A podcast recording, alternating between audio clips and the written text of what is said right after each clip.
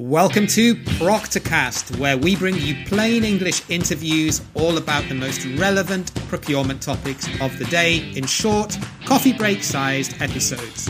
Because hey, time's precious and you have got value to deliver. So now let's get straight into this week's show.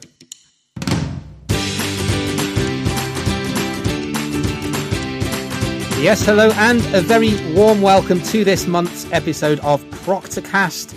This is the official podcast of the Procuretopus community. If you don't know who Procuretopus is, then check out our LinkedIn page, Procuretopus on LinkedIn. We are a network of procurement professionals that help with virtual events and regular digital meetups to really bring the procurement community together, whether you're on the buy side, the sell side, or somewhere in between side just really helping each other understand where we're coming from and to support each other in these difficult times is what we're all about. Procuretopus as a community, and indeed this podcast is sponsored by Contingent.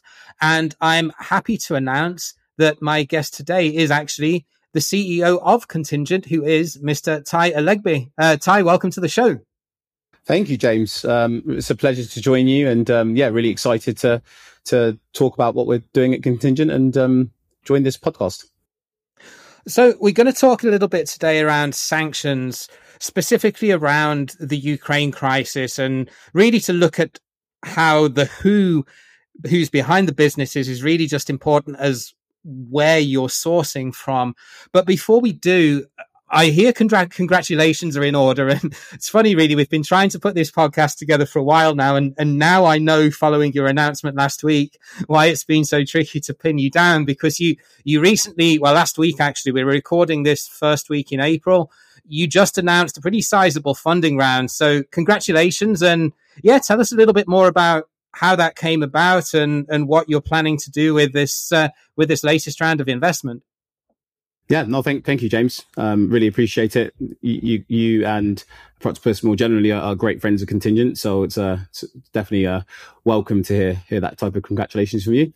Yeah, I mean, in terms of uh, the funding round, we're we're super excited uh, to be partnering with a new, new set of investors and to also continue to partner with our existing investors, which I think is a you know a real testament to the hard work the team have been doing and and the growth that we're seeing across the company. Um, essentially, um, you know, we were in the process of continuing to build out sort of new innovative products around procurement. And um, off of the back of the work that we had and the progress that we had seen, um, we we received a lot of investor interest um, and were preempted uh, by a number of funds and, and, decided to partner with with one where we felt we built built the, the strongest relationship um, and obviously bring on board our our existing investors as well. Um, and, that, and that was that was sort of a, a few months ago. Uh, we we recently announced the round um, because we wanted to sort of share it with the wider market. Um, very excited about where we believe it's going to take us and and how we plan to kind of deploy that capital. Um, in terms of the sort of genesis of the of the of the company and you know how it was conceived and and and how it sort of came about. Happy to speak to that really just at, at the heart of it, it, it's born from a lot of experiences that that that I had faced um, when previously sort of being exposed and working in in the areas of sort of procurement, third party risk, um, supply chain, third party risk. Um, it became very apparent in sort of past roles that there were common challenges and themes faced by companies of, of all all shapes and sizes um, with respect to sort of their their procurement risk and, and broader supply chain risk. Um, and, and that's really where contingent was conceived by sort of seeing and, and hearing that, that pain point from organizations. Um, today, we are at the point where, you know, we've built a really excellent product in a short space of time and, and are growing the business sort of rapidly. So, um, yeah, really excited to, to kind of tell you more about what we're doing as well. So before we do dig into this particular topic and obviously where contingent comes into that in terms of the solution, perhaps just could you give maybe a 30 second elevator pitch of who your typical client is and the problem that contingent solves just just to give a bit of perspective to anyone that's perhaps not familiar with what you do.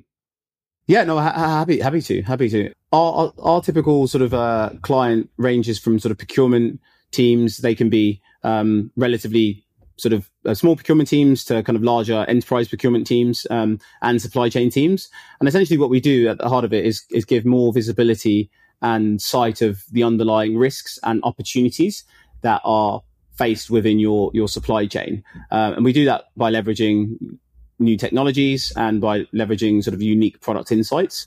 Um, so at the heart of it, if you are a procurement leader or a supply chain leader and you want to try and understand what's happening to your supply chain today, we we essentially can give you that that visibility. Got it. Okay, so it's really around preempting any potential disruption through risks or geopolitical events, financial shocks, that type of thing. Yeah, absolutely. So, so at the heart of it, it's uh, it's about giving you sort of proactive visibility of of any potential risks, but also more importantly, sort of opportunities to kind of develop the relationships with your suppliers as well. Um, so it's not simply just just risk, but actually enabling you to proactively sort of take steps to to to get advantages um, within your your your supply chain.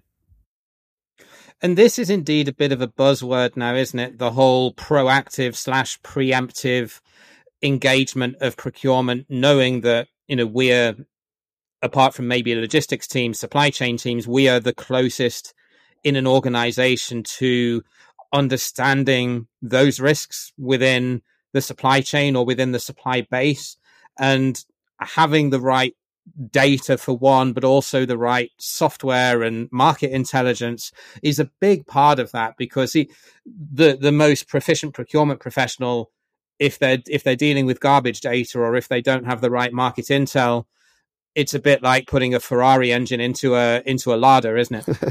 uh, I, I, do like that analogy. Yeah, absolutely. Um, you know, would would certainly concur with with, with that statement. I think at, at, the heart of it, I mean, it may be considered a buzzword to some extent, but I, I think what we're seeing is sort of a, a clear market shift um, and a shift in sort of priorities of, of procurement and supply chain leaders in terms of them needing to have more visibility and more sight of of these types of risks and leveraging technologies like like ours. Um, you know, we would we would consider uh, this shift being sort of powered by a, a new category in some respects. Um, you know, we we think we're very much part of forming a new category which enables companies to have better sight, but also ensures that they can work with suppliers that are compliant and suppliers that also mirror the values that they have as an organization as well. Yeah, absolutely. And it kind of sits nicely somewhere in between, you know, ESG more in terms of the proactive you know doing what doing what's good for the for, for company ethics and also what potential end customers want while at the same time being proactive around you know hedging or being aware of supply chain risks as well to ensure there is there is continuity to supply if you, especially if you're in the manufacturing space and and I mean I guess we'll we'll stay on that topic a little bit in terms of supply chain disruptions first of all because what started off with COVID and has now morphed into into the with with the with the war in Ukraine dominating the headlines. Companies are facing mammoth logistical challenges, you know, especially with things like port closures in China re- revolving with uh, as a result of COVID, and now you know suppliers being shut down because they've got production sites in in in Russia perhaps and they can't get product out, or or the ports in Ukraine are not operational. These are huge challenges, and procurement as a team, as a department, has rightly or wrongly always been a pretty lean, tight ship in terms of you know headcount and personnel resources available within an organization. And then if you add on top of that as well, especially nowadays, the concerns through cybersecurity and also, you know, with all of the turmoil, you're going to have suppliers that are going to be wobbly financially as well.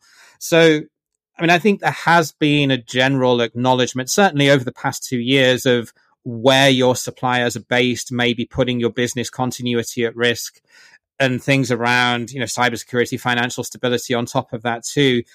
But what we're going to dig into today is really around who owns those suppliers that you're doing business with also carries its own risk. And you know looking at company ownership structure these risks are often highly obscured when you look at things like holding companies and shell companies and different legal jurisdictions and you know tax optimization all that kind of thing. So what kind of noises are you hearing out there from your existing customer base particularly around you know the Ukraine crisis and sanctions and how are you able to help them with the product that you have yeah, it's a very good question. I think um, un- unfortunately, um, you know what's happening in, in Ukraine is it's you know it's really really terrible, and um, clearly, you know, as an organization and, and, and me individually, I, you know, I, I, feel a great sense of sorrow for anyone impacted by that. As a result of, of, of that, I think a lot of companies are trying to find a way to sort of respond and kind of mitigate the potential risks. Um, and I think at the heart of it, many companies have identified that understanding where they're ultimately exposed is is is is very much an exercise of understanding who owns and controls the the suppliers that they're working with that may be exposed to those regions. Um, I think many many companies that we work with um, have tried to try to sort of proactively get ahead of this, and, and we've supported them in that process. But what we've definitely seen over the last few weeks and, and, and months is companies sort of coming to us to to help them with I would say reacting to that to, to, sort of the inevitability of, of what what's happening in Ukraine. Um, it can be quite complex to understand who ultimately owns and controls an organization um, across kind of a, a range of industries, um, but certainly across supply chain. You know, given given the types of natures of companies that are are, are in those jurisdictions, you know, in, in, certain industries, sort of commodities, for example, it, it becomes you know very very important to understand who owns and controls these organizations um, where there might be political influence or political exposure or or, or, or some form of um, risk that you know you need to sort of get ahead of. Um, and we're supporting our customers to to sort of do that.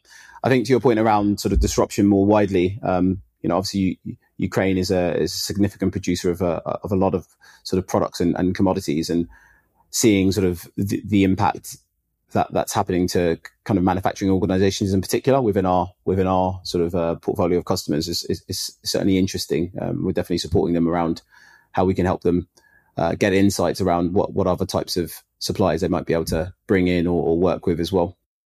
And how actually does a tool like Contingent provide intelligence on this? Is it is it something that can search into perhaps a, a particular sanctioned individual. I mean, in this case, for example, if it was a company that ultimately had a holding structure that had part or complete ownership by by an oligarch, oligarch or someone that was close to Putin who was sanctioned, or or is it more along the lines of being able to figure out what jurisdiction the parent company is and whether that's affected by some of the supply chain risks and challenges that that this crisis has has brought to the forefront?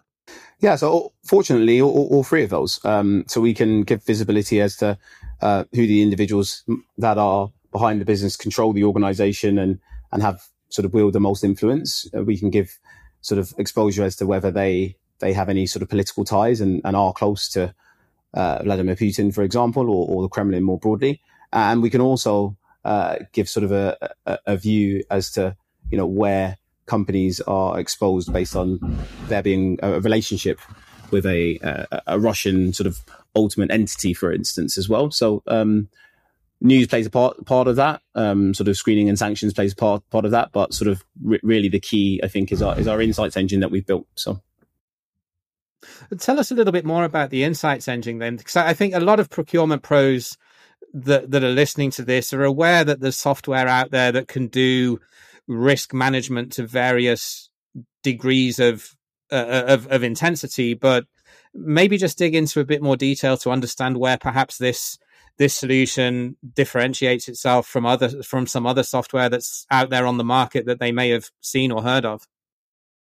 Yeah, so so at the heart of it, um, you know, we, we, we certainly don't sort of position ourselves as a, as a, data company. I think many of the solutions that exist today are are really just driven around sort of uh, data. Um, so you, you can go to the market and find, you know, screening solutions and, and, and, news aggregators and, you know, a host of solutions that I think do provide value.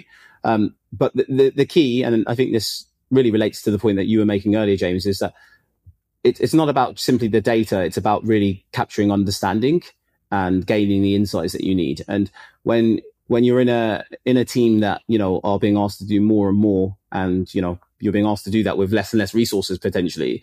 Uh, you know, spending the time to try and delve in and, and investigate specific data points is is not something that every every organization has the opportunity to. So we spent a lot of time building out an insights engine that would enable procurement professionals and supply chain professionals to get clear visibility as to you know what the risks are that they should be focused on um, in a simple and easy to use and intuitive platform. So I think in terms of how we differ to other solutions in the market, uh, fundamentally, you know, we're we're really about providing decisions rather than data, which I think is uh, is quite a significant shift from um, from the offerings in the market. Okay, got it. Thank you. So moving on from that, how can procurement obviously hold companies' purse strings and also, you know, have I mean this in the cleanest way, have have perhaps influence with the supply base in terms of the relationships that I, that they've built up over the time of that, that they've been dealing with them. So, uh, how do you think procurement teams can help support the unfolding humanitarian crisis in Ukraine with people fleeing the country and with with obviously disruptions to to you know internal supply chains in a country that's that's an active war zone? Um, I think there are a number of ways. I mean, uh, I think sort of at the heart of it, um, you know, most companies generally need, need, to remain sort of committed to Ukraine. I think, you know, from a philosophical perspective, um, clearly what's happening in Ukraine is is is terrible, and by remaining sort of committed uh, as organisations in, in, in in the best way possible, you know, you're supporting supporting the Ukrainian people and their and their sort of movement. Um, I think more broadly in, in terms of kind of tactical approaches of, of what, what can be done.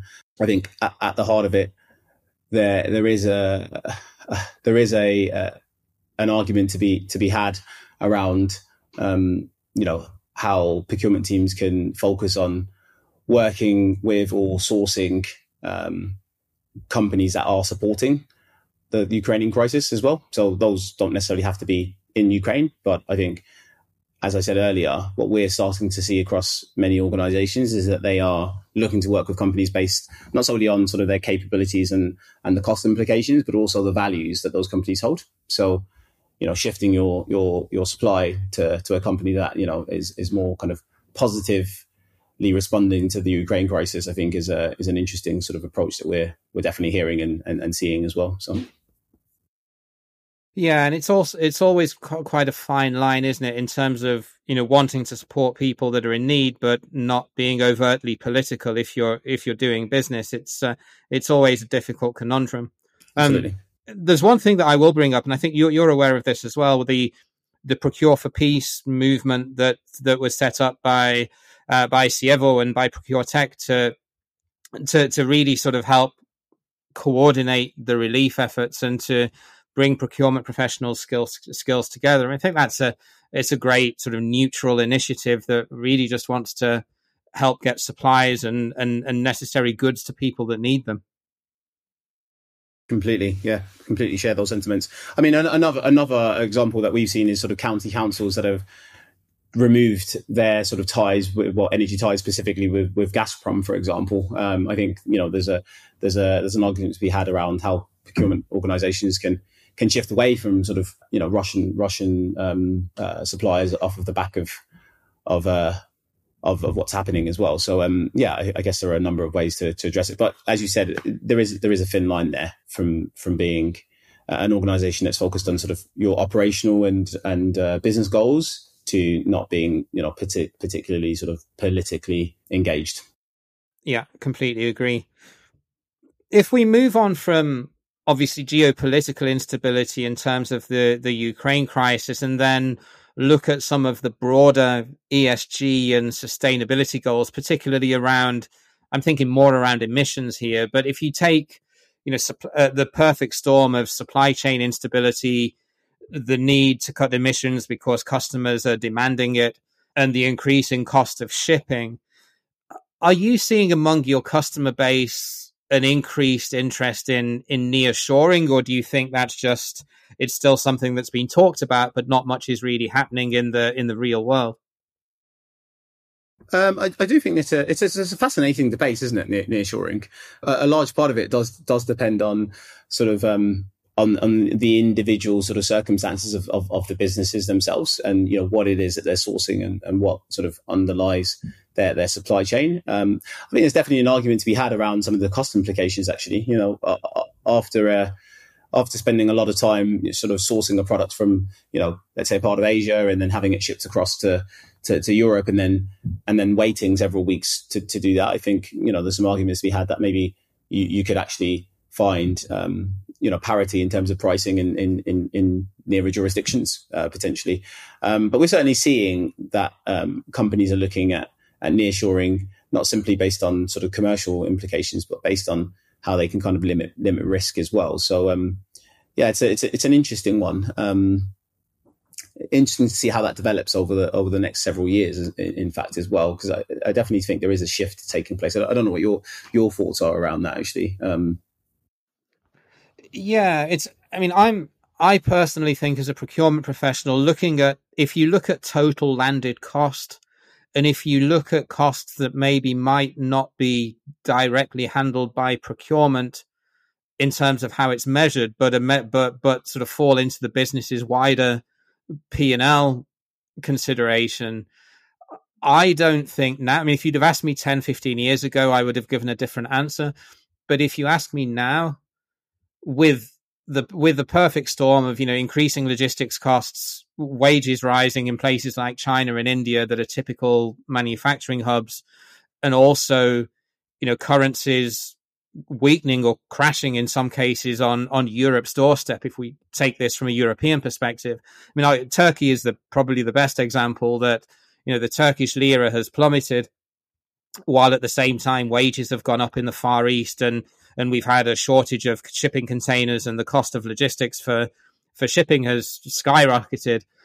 If you add on to that as well you know the potential cost of poor quality if you have to send a supplier quality engineer out to a supplier in India or China and the cost of their expenses you know the additional cost of holding inventory because your supply chain is longer and less reliable versus having it you know one week away on a truck in in Turkey or in Eastern Europe I genuinely think nowadays that there isn't much of a difference in cost. I think the biggest consideration is less about cost, but more around manufacturing capacity because places like China and India or a lot of these, you know, Asian tiger economies have have put such investment into modernizing and expanding their manufacturing base where whereas a lot of European countries have seen deindustrialization I think that's probably more of a factor now rather than rather than doing it on a cost discussion. It's the efficiency and the manufacturing capacity uh, of, of the supplier that I think will come into play.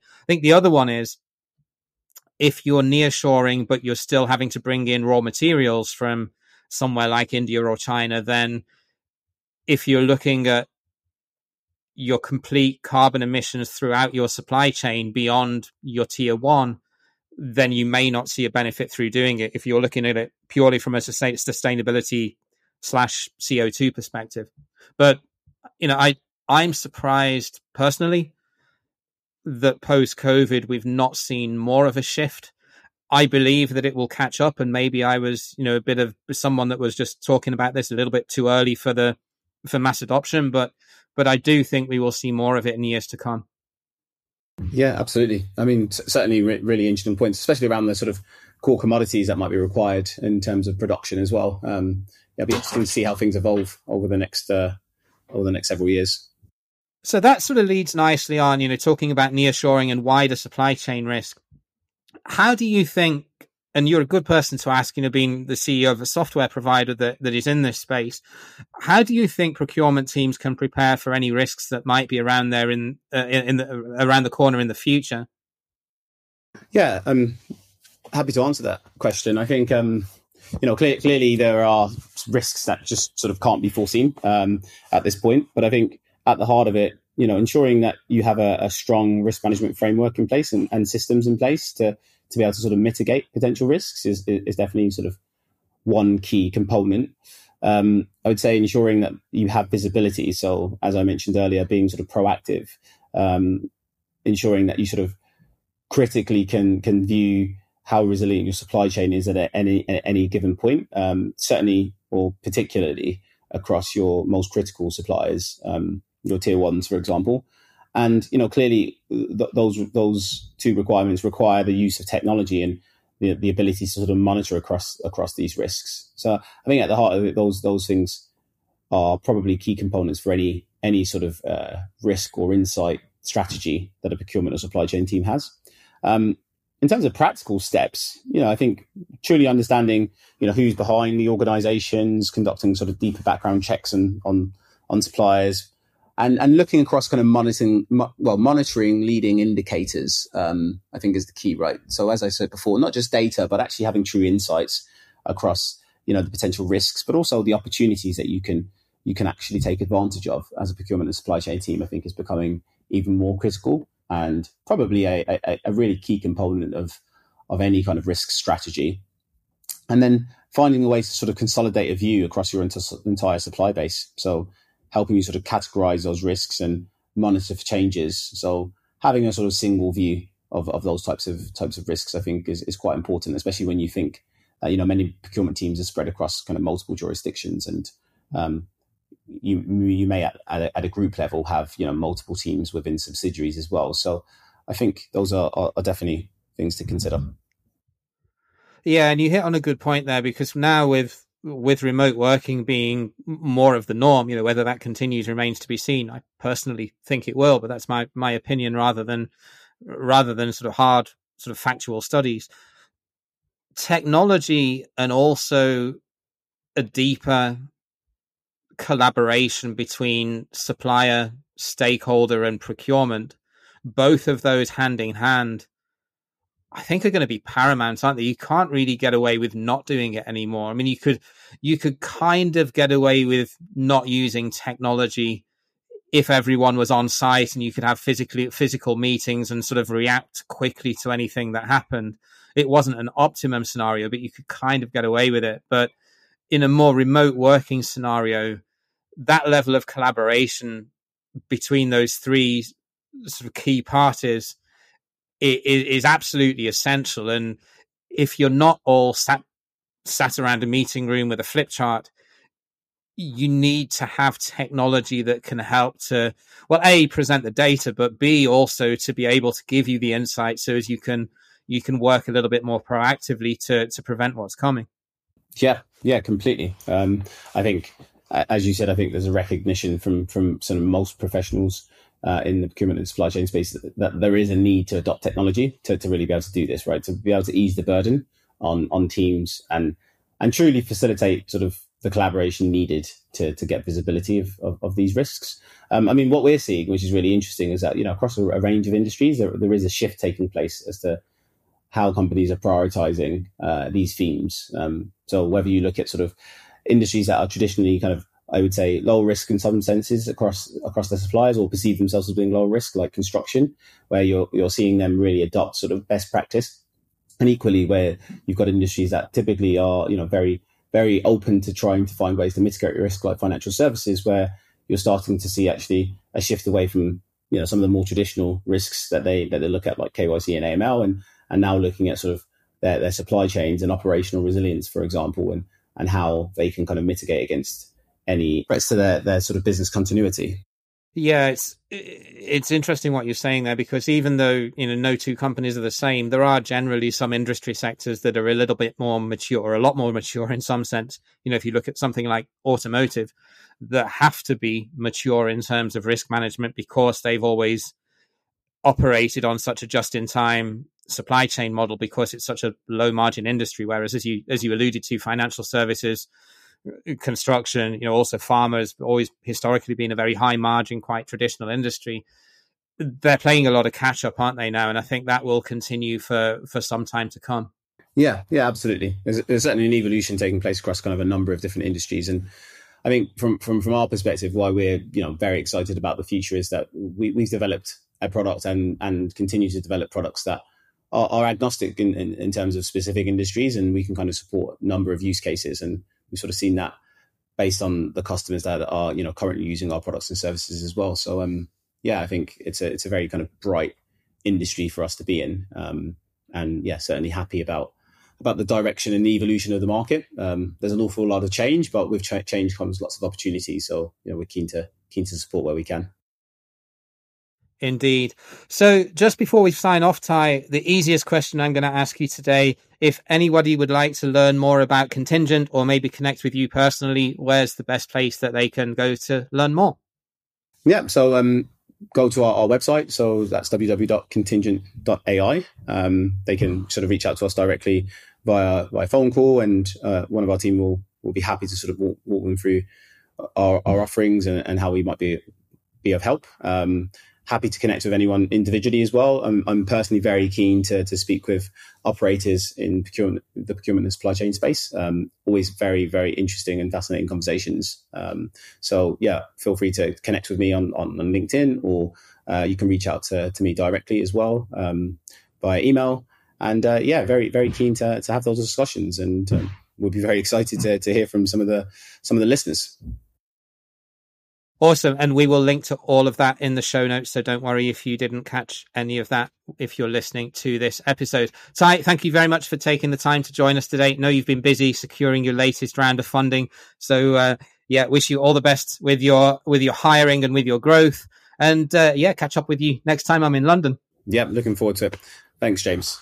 So that was Ty from Contingent talking all about risk management, specifically around knowing the who as well as the where behind your supply base and how that fits into the Ukraine crisis and the wider supply chain and risk challenges that we're facing in uh, today's environment. Just one quick thing before we sign off.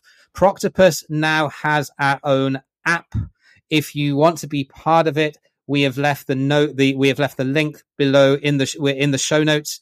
So as you can join, just click on that link. It will prompt you for a little bit of information from your side. So as you can join a sort of more private community, if there's something maybe you want to ask in a smaller circle that you don't want to publish on LinkedIn in a group among your fellow peers, then that is definitely the place for you. We also post early news about any events that we're hosting there, as well as general chat, banter, and fun and all that lovely stuff. Thank you very much for listening to Procurecast this month. We will be back again with another episode in a few weeks' time. Until then, take care, look after yourselves, and stay productive. Bye for now.